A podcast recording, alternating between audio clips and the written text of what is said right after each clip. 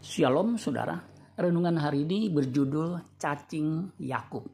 Yesaya 41 ayat 14 sampai 16. Janganlah takut hai si cacing Yakub, hai si ulat Israel. Akulah yang menolong engkau, demikianlah firman Tuhan. Dan yang menebus engkau ialah yang maha kudus, Allah Israel.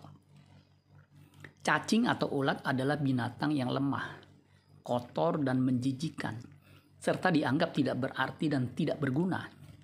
Itulah sebabnya terjemahan bahasa Indonesia masa kini berbunyi seperti berikut. Kata Tuhan, jangan takut Israel, biarpun engkau kecil dan lemah. Akulah Tuhan yang menolong engkau, yang maha kudus, Allah Israel adalah penyelamatmu. Cacing atau ulat ditolak dan dihindari orang. Mazmur 22 ayat 6. Tetapi aku ini ulat dan bukan orang, celah bagi manusia, dihina oleh orang banyak. Semua orang melihat aku mengolok-olok aku. Mereka mencibirkan bibirnya, menggelengkan kepalanya. Cacing Yakub dan ulat Israel digunakan untuk menunjukkan identitas Yakub umat pilihannya, keturunan Abraham yang Tuhan kasihi.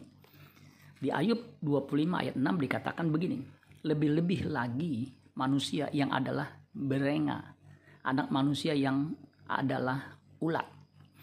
Hal ini mengingatkan kita bahwa manusia itu diciptakan dari debu tanah. Ketika debu tanah itu dihembuskan nafas hidup dari Allah, ia menjadi ciptaan yang berarti. Kejadian 2 ayat 7. Ketika itulah Tuhan Allah membentuk manusia itu dari debu dan dari debu tanah dan menghembuskan nafas hidup ke dalam hidungnya. Demikianlah manusia itu menjadi makhluk yang hidup.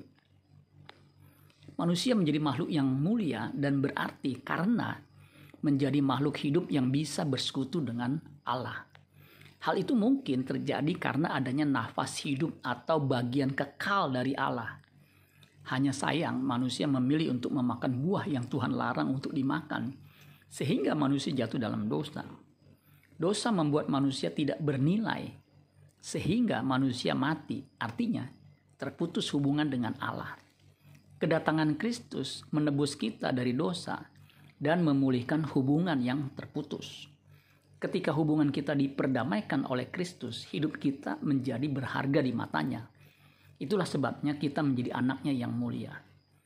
Hiduplah sebagai anaknya yang mulia seperti Kristus yang mulia. Amin buat firman Tuhan. Tuhan Yesus memberkati. Sola Gracia.